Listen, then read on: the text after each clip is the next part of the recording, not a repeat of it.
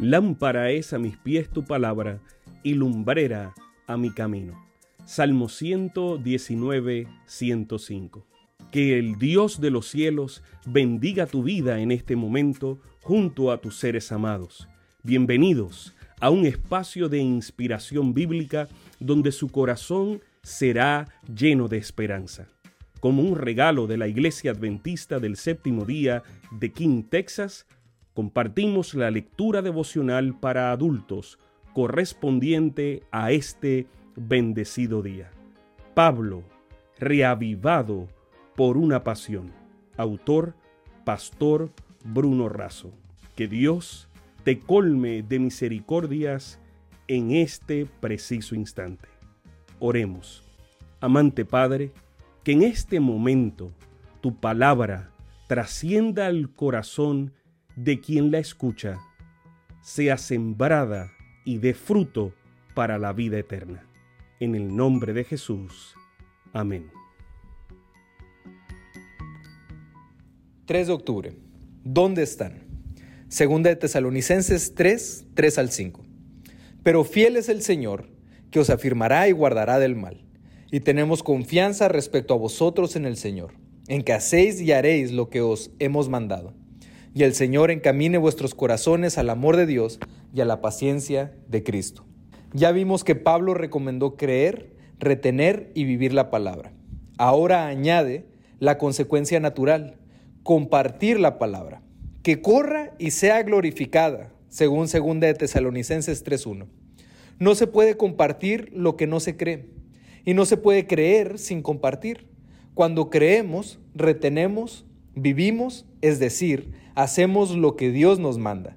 Entonces compartimos y es de esa manera la palabra crece velozmente y es glorificada en la vida transformada de los que la comparten, así como en la de aquellos que la reciben. Se puede encarcelar a los Pablos, pero la palabra de Dios no está presa. Tuve el privilegio de conocer a la, a la hermana Hilda Aquino, una mujer que se apasionó por el trabajo misionero.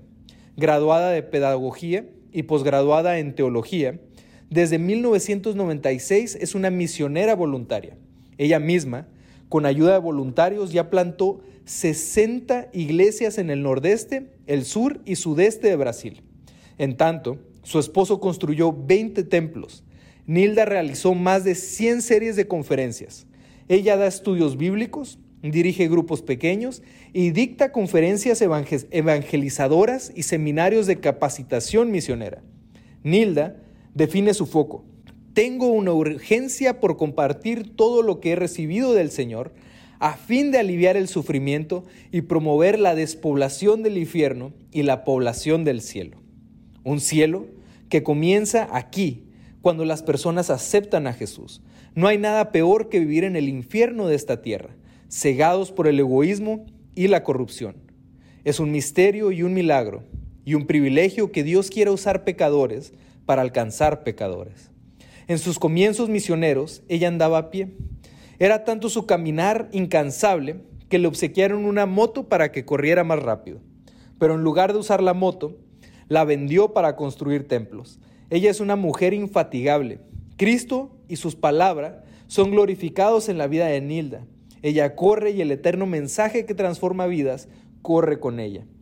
Cada día termina el tiempo de gracia para algunos.